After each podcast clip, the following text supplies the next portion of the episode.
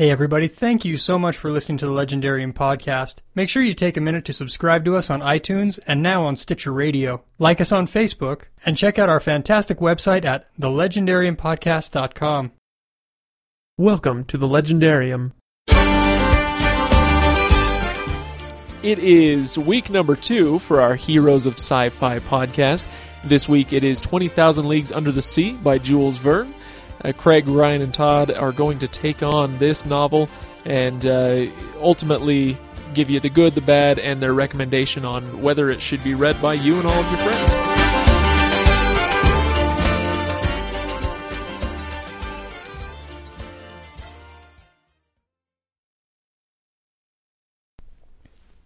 Hey there, sports fans!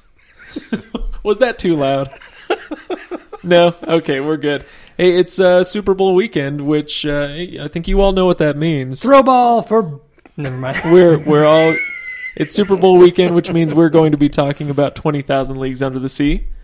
Uh, okay, that was a non sequitur. Well, yes, but uh, unfortunately, Ken was not here to be able to say anything about Uh, that. well, you know, I was thinking about the fact that Ken wasn't going to be here tonight, and uh, normally I have a bunch of prepared insults. Today I decided to forego that because what's the fun if I can't make fun of Ken? there is none. It all evaporates very quickly.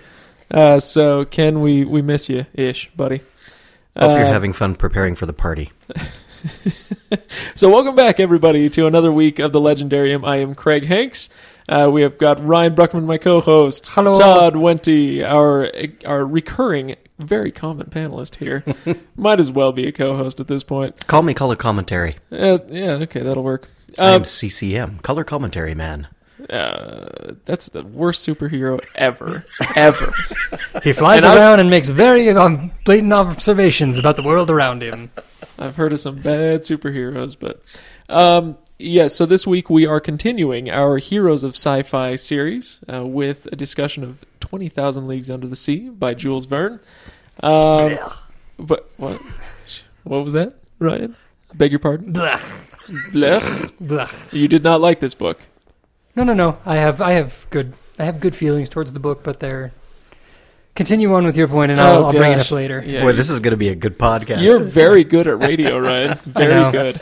Um, all right. So now, by the way, did you guys know Twenty Thousand Leagues Under the Sea, if translated properly, would actually mean twenty, or would would say Twenty Thousand Leagues Under the Seas, Oh, interesting. sous les mers, uh, under the seas, rather than under the sea, because that matters. Uh, let's see. What else did I want to say to It's you? It's going to be a night filled with French ri- French idioms, isn't it? I Itty really hope somethings.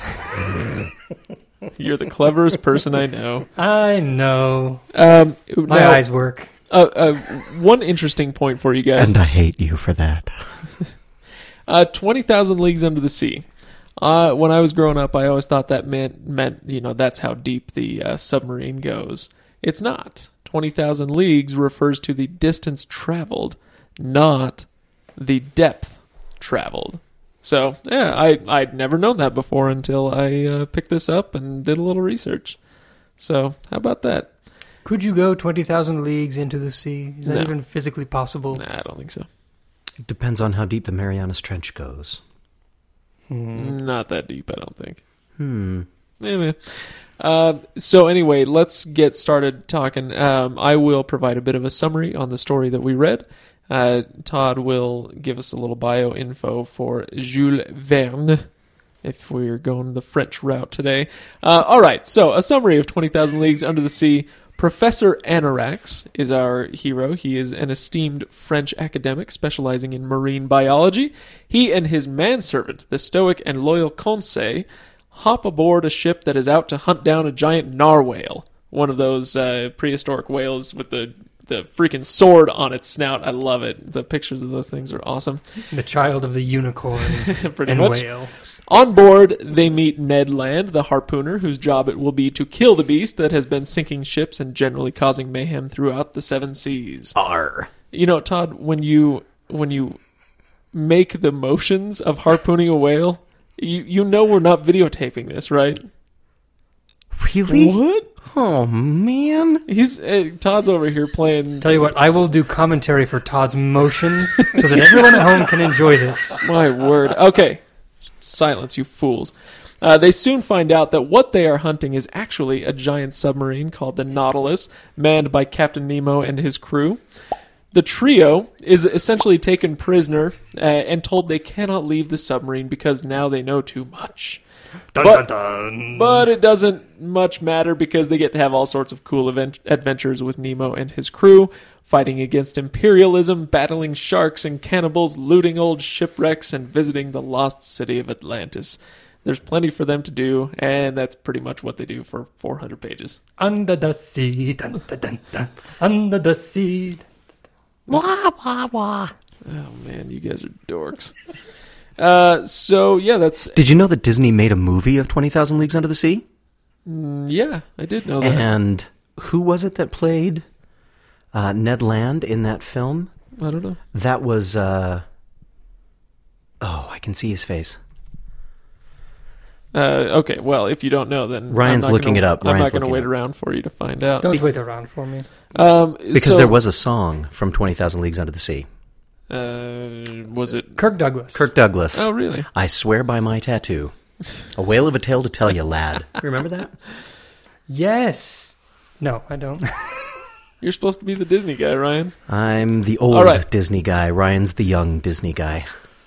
Focus, focus, Todd. I need I'm you to provide biographical information for Jules Verne. Biographical information for Jules Verne. Jules Verne was born in 1828 and uh, lived until 1905. He was well regarded as a French novelist and playwright. Interestingly enough, he was uh, regarded more as a writer of genre fiction and children's stories. Uh, during his lifetime, probably more as a result of the uh, poor translations that were done of that work as they were brought, being brought to America. Um, during the period of time, he uh, wrote several books that became associated with being the foundation pieces for science fiction. Uh, 20,000 Leagues Under the Sea, one of those pieces. Journey to the Center of the Earth. Um, Around the World in 80 Days, depending on who you talk to, but certainly from Earth to Moon. Uh, and one that is not often spoken of, but that is also important. The First Men in the Moon, also a Jules Verne uh, piece. Um, Jules Verne was um, born to bourgeois parents and was originally being trained to be an, a lawyer. And when it was discovered that he was having a lot more fun writing for uh, newspapers and the stage, he quickly left the law practice and began becoming an, becoming uh, an author. Um, he was not very well received by uh, French literary society. Uh, they probably were part of the reason that he was regarded as a writer of a genre fiction, as they referred to it, and was never recognized as being a man of letters. And that was one of his great sorrows in his life, was that he was never uh, recognized as a French literary figure. Uh, interestingly enough, if if you're looking for something that's going to help you win in a game of Jeopardy, should you ever need to. Uh, find your, should you find yourself in that situation? I he do is- often. he is the second most translated author since 1979, falling between William Shakespeare and Agatha Christie. Prior to 1970, during the 1960s and 70s, he was the most translated author. Um, so, just kind of an interesting little piece of of, uh, of of trivia for those of you that might be interested. Um, it's it's very interesting. Uh, Jules Verne has developed a, a following. There is a very um, uh, a very enthusiastic following that say that Jules Verne is the father of science fiction. Uh, Likewise, there is a very enthusiastic following that says H.G. Wells is the father of science fiction. And um, I have often wondered if we put uh, representatives of those two into a soccer stadium and let them fight it out, who would emerge victorious? and who would emerge decapitated? It's the West Side Story fight scenes of literary history. Ba-da-ba-da-ba. um, yeah. wha- do you guys um, do? Le Poupon Jules oh, shut up. The word, the word poop was used a lot in this book. do you guys um, lend any credence to one side or the other of the debate? You don't even listen to me. I said Le Poupon Jules Verne. Oh, okay. If I you listen to my exclamation, I you would do- understand I I- was actually helping you. do not listen to them ever, ever. So okay, Ryan, you do know we're not being filmed right now, right? you don't. So, need to- Ryan, you are- don't need to gesticulate. are you coming down on the side of H.G. Wells then? I am indeed coming down on the side of H.G. Wells because I look at Jules Verne's work, and yes, I'm not going to begrudge him his place in history Why are you talking this way? I don't understand. because I'm Because he had LASIK. because I'm making a, a point, and I feel I'm going to gain more uh, backing on my point by sounding a little more like a British professor. Because you sounded more like a gay ice dancer. You are obsessed with gay ice dancers, my friend. You need to let that go. anyway, Jules Verne has his place as an author of science fiction and one of the early pioneers of it because, let's face it, the work he did does fit the title, and it's early in the timeline. However, in terms of just outright ingenuity, we have the submarine, which is shaped like a seashell, basically, the Nautilus. We've got a Right. there. And then what else do we really get from him in terms of future prediction of technology or driven or you know, well, I mean, what like about from Earth to Moon? I mean, it, we, you have to go outside of this book, but uh, he predicted landing on the moon. okay i will grant him that um, i still give hg wells the the upper hand on that and being that he has predicted more and he has more in his workings that were consistently ahead of his time other than just the couple that jules verne has i give it to hg wells Okay. That's interesting. I can I can see both sides. Um, one of the things that I'm very impressed with uh, in the way that that Jules Verne worked is that he tried to um, work with technology that he knew and assume what could be done if it was used more effectively. Um, his piece about electricity um, in Twenty Thousand Leagues Under the Sea. Uh, we spent a, we, we, I think we've got an entire chapter devoted to how he's generating enough electricity to be able to stay underwater for as long as he is. During that period of time, electricity, the electric light, is a is a curiosity. Um, in 1865, um, electricity really is being used for the telegraph and for a little bit of illumination in the cities, but it really has not become the, the central point of, of the entire society like it is today. Um, and from that standpoint, yeah, there's some things that Jules Verne is doing and, and looking at what science will do for us and trying to predict where that's going to go. Um, do I, you know, if and, and I'm sure the question is going to come up. Do I do I consider one of them to be more preeminent than the other, as far as being a father of Uh-huh. science fiction?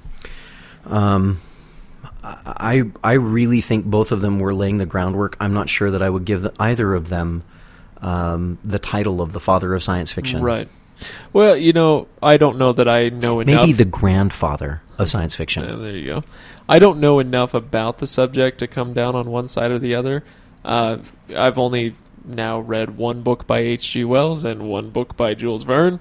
Uh, but just based on those two books, so The Time Machine versus 20,000 Leagues Under the Sea, Jules Verne, I am going to give him the uh, Witty Writer Award. H.G. Wells. H.G. Wells is um, he is uh, he's like a workhorse of of prose, and this is what we were talking about a, a few weeks ago. Sometimes the best prose is the the kind that never makes you stop and say, "Oh, that was cool," you know, and that's I think there's really something to be said for that. Uh, but Jules Verne, he had me chuckling a few times, and he had some really good turns of phrase that I that I wrote down.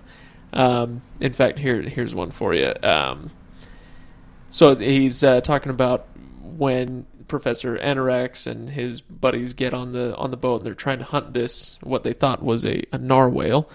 Um, and he says to catch it called for harpooning, which was which was Ned Land's business. To harpoon it called for sighting, which was sighting it, which was the crew's business, and to sight it called for encountering it, which was a chancy business. I just thought that was a really funny and clever sentence. I'll tell you one, one of my favorite moments in the entire thing, largely because I have family that lives in Nebraska, was when he says, I had just returned from a scientific research in the disagreeable territory of Nebraska in the United States. I, at this point in time, one of the, one of the things that's really interesting is that um, in, much, in much of science fiction that we have today, the, the stories take place in the future. What have we done with science that has moved us forward and has changed the way that we live? Whereas Jules Verne and H.G. Wells both were taking their issues in the current time in which they lived. The United States during that period of time still very much a frontier place. Oh yeah. Um, not uh, you know, an emerging power in the world, certainly, but not a world power.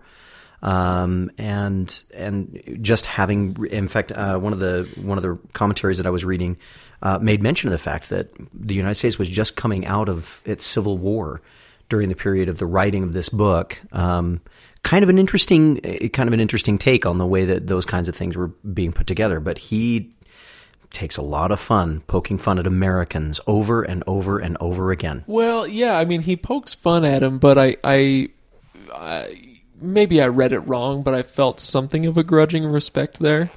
Um, when he is uh, when he's talking about Americans um, penchant for uh, for for for being bombastic, Yeah. being very bold. There's a there's a scene um, in which they're ch- they're chasing the narwhal and it's getting away from them, and the captain of the ship says, um, you know, what uh, what sort of pressure can our can our boilers hold? And the guy says, uh, six and a half atmospheres, uh, at, like the amount of pressure, and uh, you know, without blowing. And the captain says, "Make it ten. Let's go." You know, and he says, "Oh, I, rarely have I heard such an American phrase uttered as that."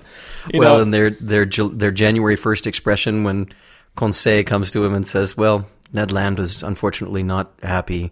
He can't be happy without meat and wine." Uh, one interesting thing. Uh, this doesn't have much to do with science fiction necessarily, but I I uh, did find it interesting that uh, Ned Land, who was a Canadian, he referred to him often as an American. Um, I guess back then there was still that distinction between America and the United States of America. And if you were from the states, then you know that's what we think today as American. But Canadians were just as American as as anybody else from the Americas.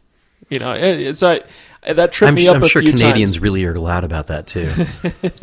It tripped me up a few times as I was starting reading it. I said, "Oh, I thought he was Canadian. Why does he keep calling him an American?" but um, anyway, uh, okay. So let's continue talking about things. Um, do you guys have any points you want to bring up, or should I just keep talking as if you let's are not here? Let's discuss for well, let's discuss. Because discuss. I can do that. Let's discuss for a moment. I thought it was very interesting, and this is something that I was brought up as I was kind of reviewing some information about the book. The characters are named very aptly based on their characteristics, Like Nemo, which is Latin for no one. no one. Yep. hmm And you have uh, uh, who is arrogance. It's supposed. To, it's not actually. Doesn't actually mean arrogance, but it is a sound. It sounds like arrogance, and that is his main characteristic trait. He Mm. knows everything. He's. I'm the scientist. Scientist at the beginning, Right. and you go through each of the characters, and they each fit. Their name has something that kind of fits what they represent. And so, if we look back at some of the things we've done in the past, our Lord of the Rings stuff, where we talk about characters playing a is archetype the right word I'm looking for? Sure. Archetype. They are it where like Aragorn is leadership, and Mhm. Oh, sure, sure. well, each of these characters kind of fits that same mold um, in terms of they they represent one thing, and on this journey, what happens when you carry that one thing on this journey on a journey like this? Like Ned Land. Or like conseil. The the French word for counsel. Council. Right. Um, yeah, they, he he never there. The interesting thing with Jules Verne is that I think he's, and again, we, we had some of this with uh, H.G. Wells. There's a lot more social commentary in these books that are just that runs just underneath the surface. Eh, Not yeah, like you say, just underneath, not very far at all. You don't have to go deep, not like with some of the other books that we've talked about in the yeah, past. I, I wonder about that because you know we we finish a uh, Brandon Sanderson book and you know, we're able to talk about yeah, there's maybe this political connection, maybe he was thinking of this here, but uh, but yeah, maybe we're not quite sure. And primarily, he's just telling a, a good story, but it seems like it's much closer to the surface with these two books that we've read so far, the political and social commentary. And again, I think that's um, that's part of the outgrowth of the of the medium during that period of time.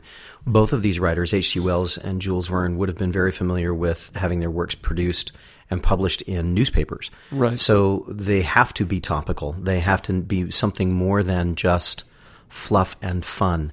Uh, genre fiction, and I and I think as they dismiss Jules Verne in his time period as a writer of genre fiction, um, that entire idea is dismissed as something not to be consumed by the intellectual. Um, it's not until we really get into the 1960s and 70s that we start being able to say, no, there's there's a lot of intellectual value in genre fiction in these kinds of books.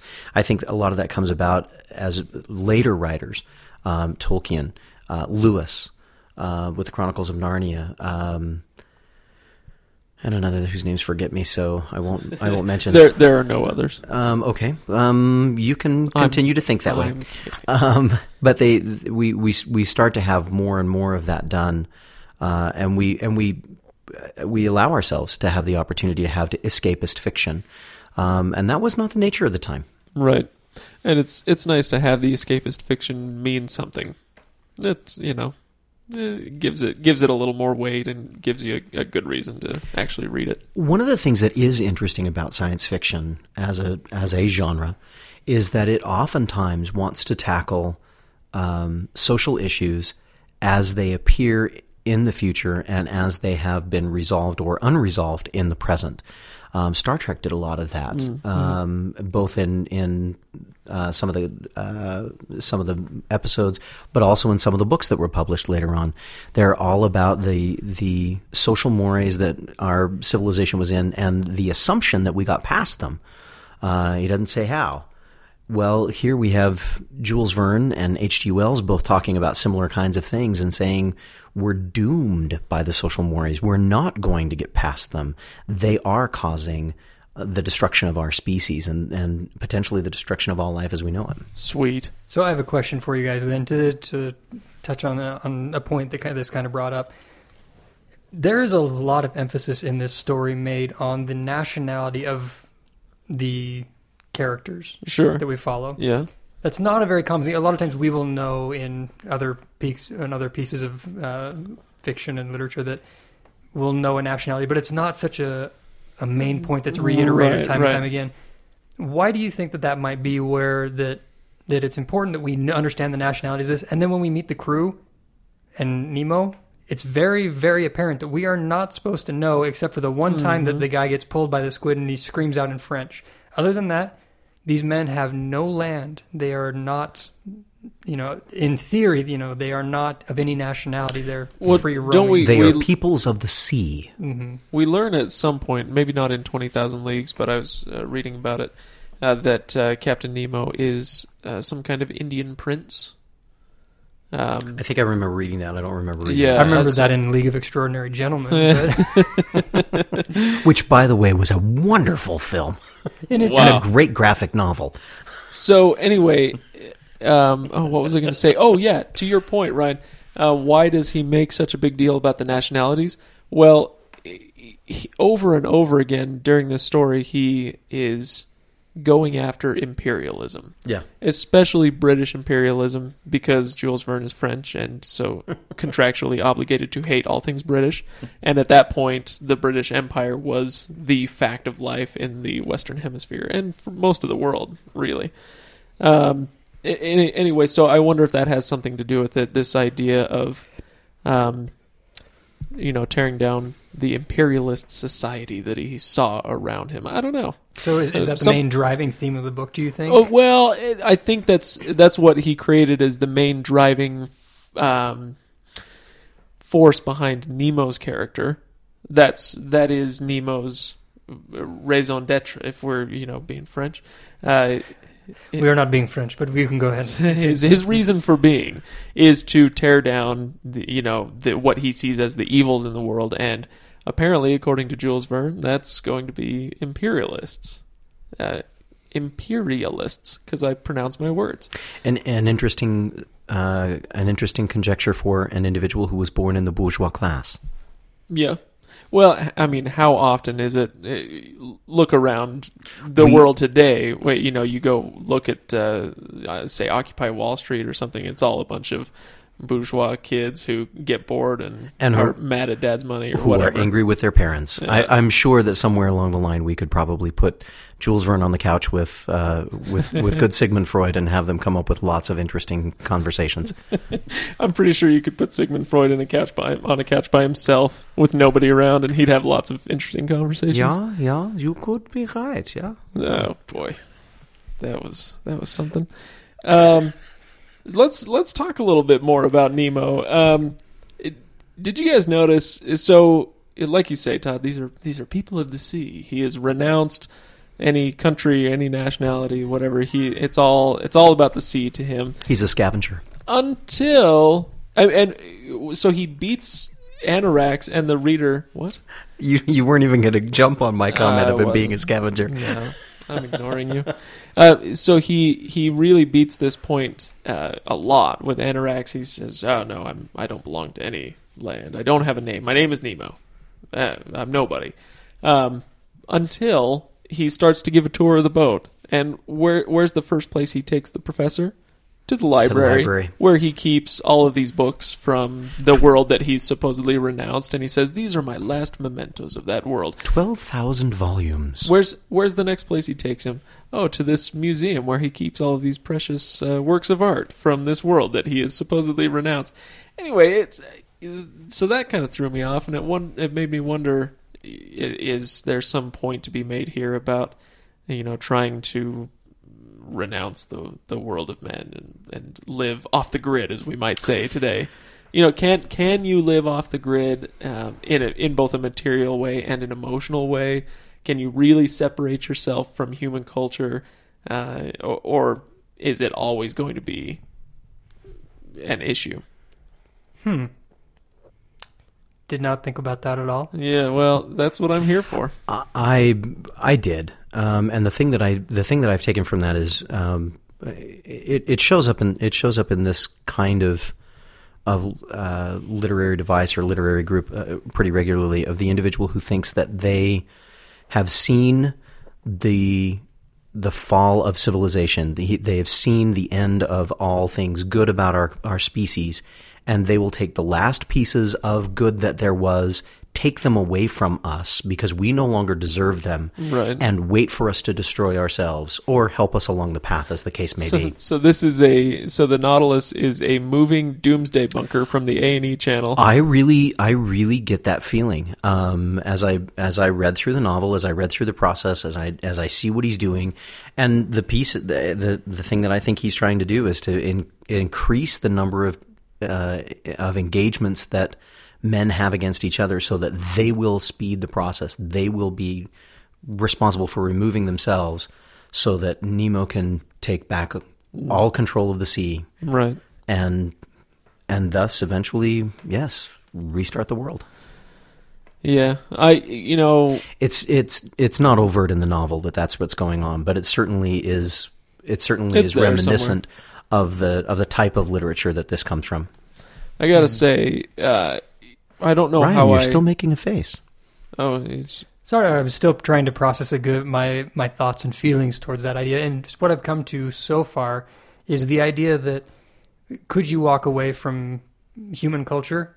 Absolutely, but if you come from it, you will have been affected by it already. So you can walk away from it and not be affected by it in the future, but you will always be affected by the past that exists. And I think Nemo might be that way in uh-huh. carrying his mementos and everything. He's severed, saying, "I don't want to be, I don't, want, I do not want to be affected by this world any further than I have. I will take these as a remembrance, both good and bad.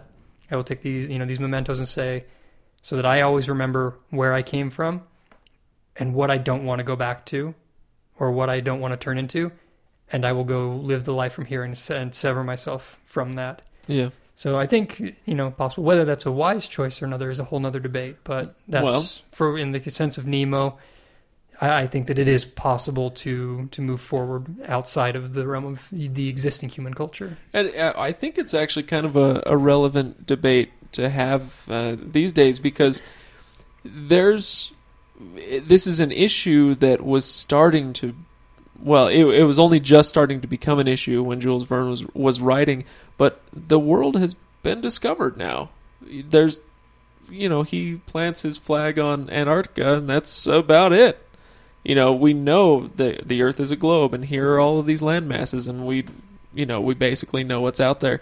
Um, and so there's only one place to go now if you want to truly separate yourself from society and that's the sea you know and and that's why he continually waxes rhapsodic about the sea um, but it's uh, it- is something interesting now because we may have the desire to separate ourselves, uh, to live off the grid, and to to remove ourselves from from society. But you can't. It. I mean, can you really? I you might be able to go find some woods in the uh, the the Appalachian Mountains or something like that. You know, you can probably find a spot, but at a certain point, you're gonna need to go In your polar fleece get vest. it exactly driving your car and getting your groceries whatever um, you know there's there's no way to do it anymore We're trying to create a pseudo off the grid. Uh, it, sounds- it sounds really weird. in your living room No. oh in the sense that we're we're working out these fantastic things with technology to limit our interaction with other humans and still have the comforts that we have that were previously created by humans. So we go to the grocery store now. You don't need a checker anymore. There's a self-checkout line. Amazon.com has made it in a number of cities. You don't have to leave your house to go grocery shopping. So we're there's this idea of being off the grid but still plugged in, and that's that's I think nowadays more common than the than the whole off the grid growing a beard and a flannel shirt out in the woods type thing. That I believe is an actual real thing that we that exists today. Um, people who are just I don't want to deal with people because we all hate people. i mean i except for I except for ourselves. well i mean Well, i'm not yeah. such a huge fan of myself either i'll be honest um, yeah no i i absolutely know what that's about i um, a person very uh, very close to me who i know is far more comfortable interacting remotely uh, with machines and you know maybe the occasional person. But yeah i i get that. So i think i get what you're saying. The, the internet is the ocean. Is that what you're saying Sure, I'll go. Sure, with yeah, that. okay. I'll, I'll ride that wave.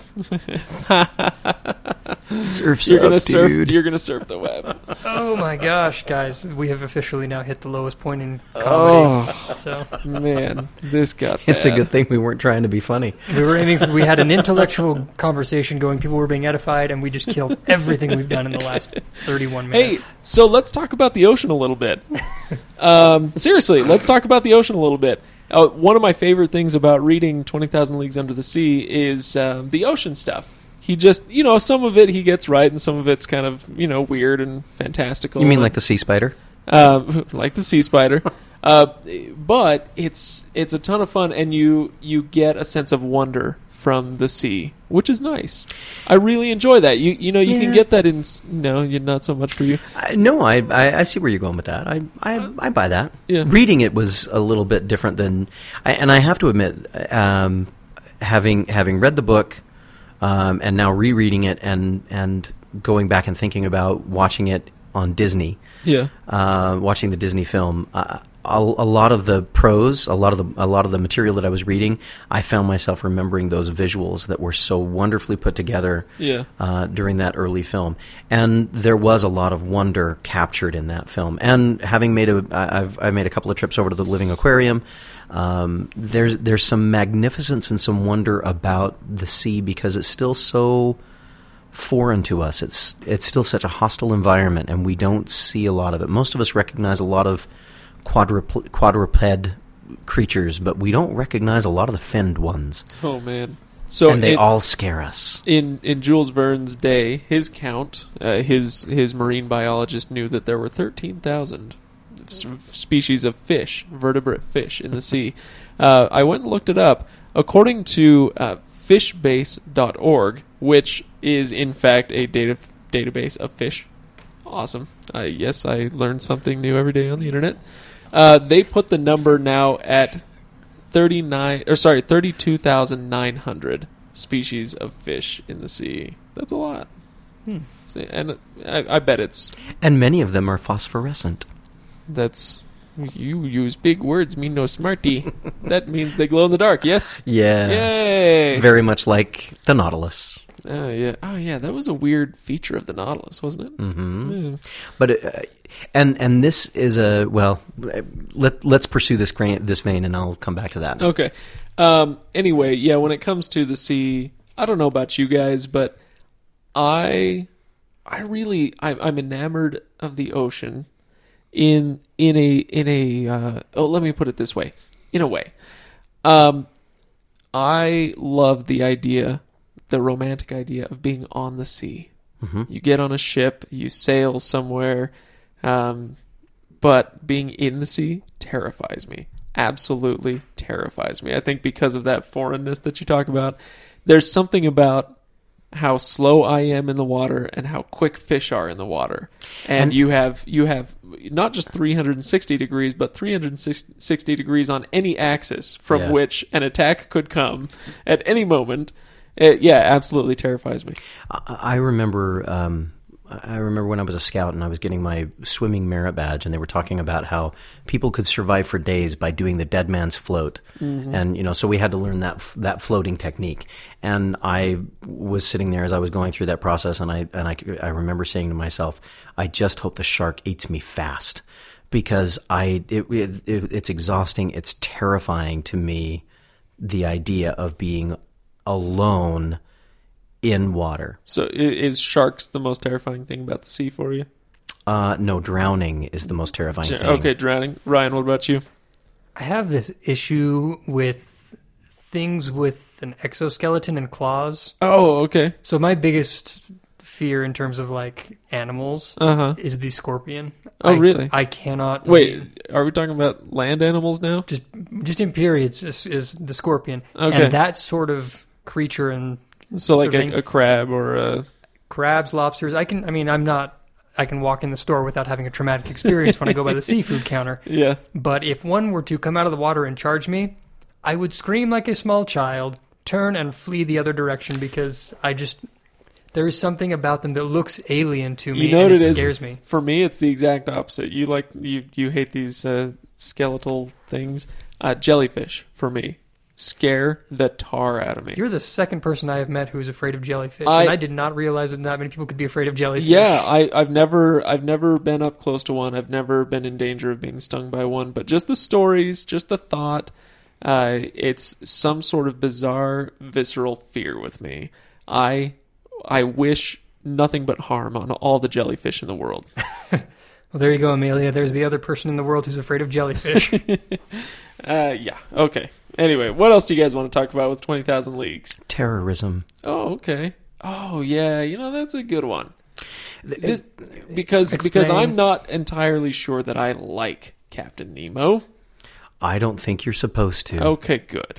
I I th- I think that I think what we're supposed to we're supposed to. Uh, I felt that I was supposed to wonder to myself what it is in people that I see that I admire and why I admire them because sometimes what I admire about them leads to some really ugly places.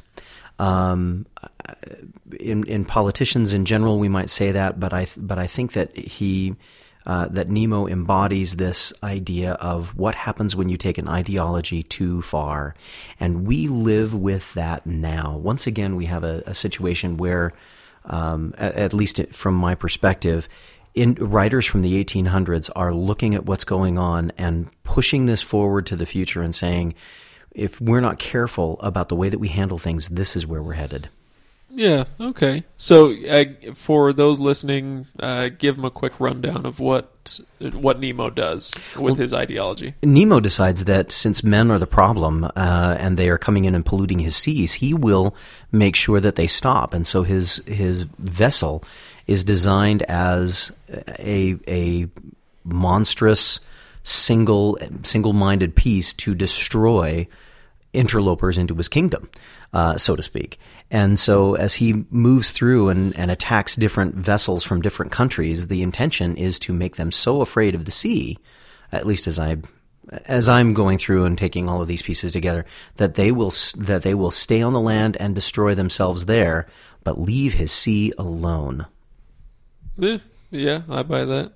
And Stupid imperialists. Well, and that's and, and that's the problem is that they use the sea, and, and we're hearing that now. We we hear that with ecological terrorism on on, on the land as well as in the sea, um, that that we don't respect. Uh, we don't respect the resources. We take them for granted. We we we use them for our purposes, but we do not respect what they mean for us.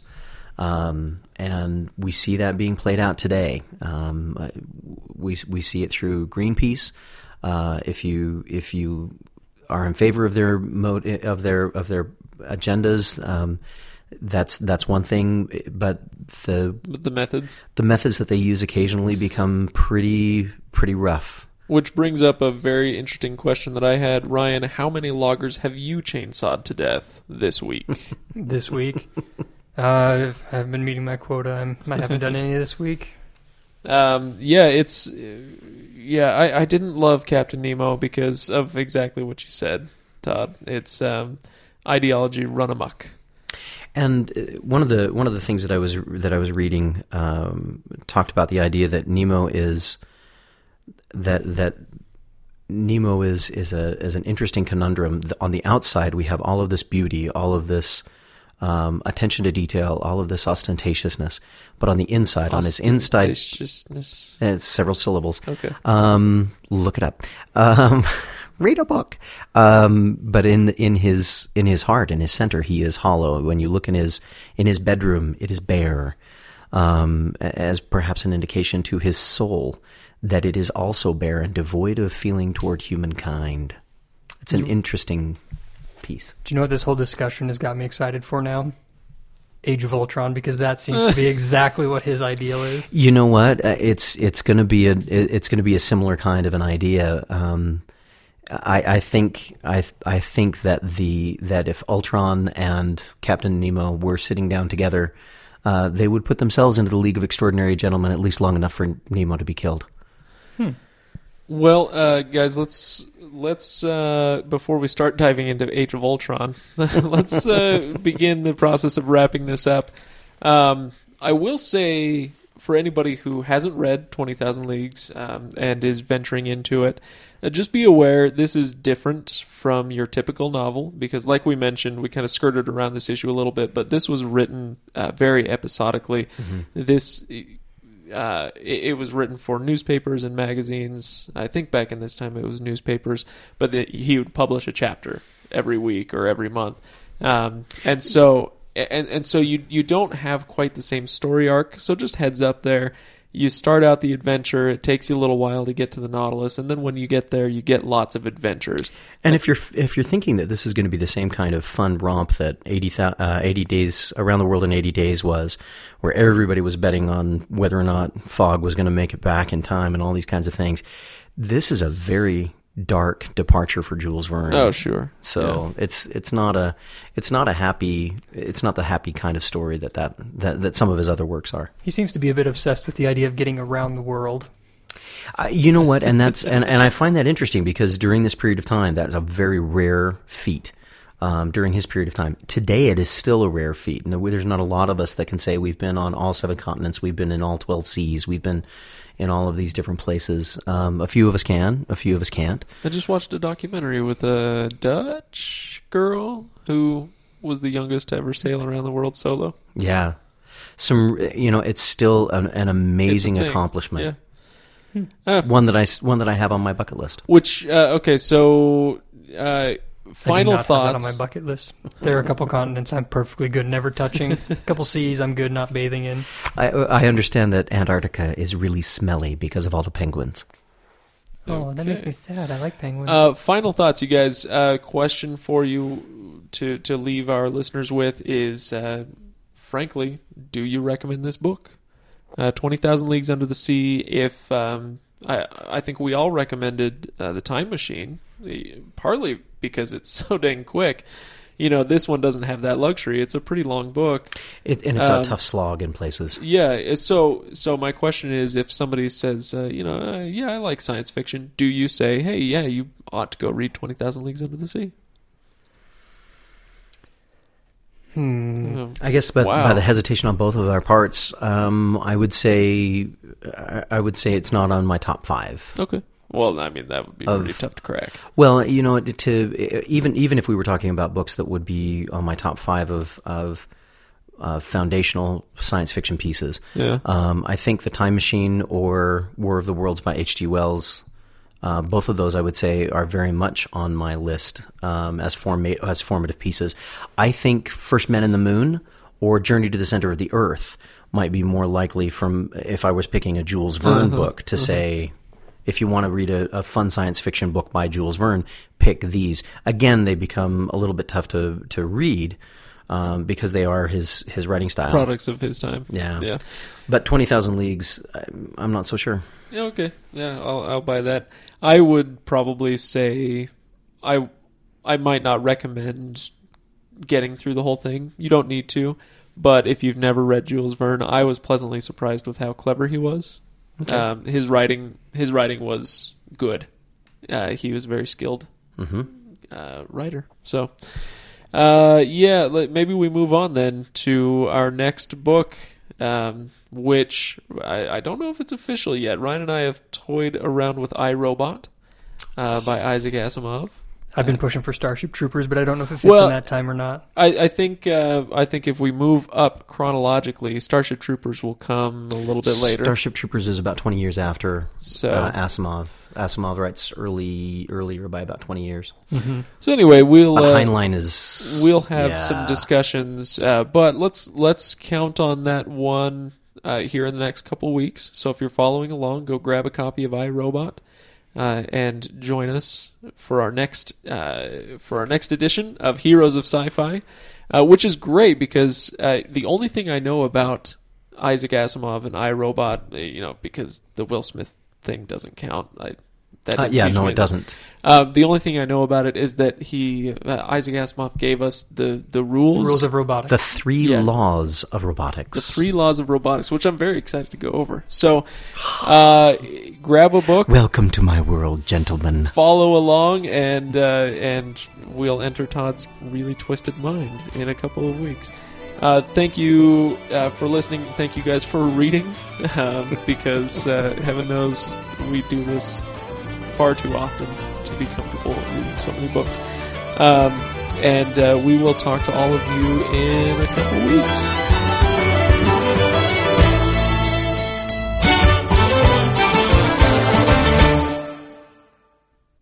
Hey everybody, thank you so much for listening to the Legendarium podcast. Make sure you take a minute to subscribe to us on iTunes and now on Stitcher Radio. Like us on Facebook and check out our fantastic website at thelegendariumpodcast.com.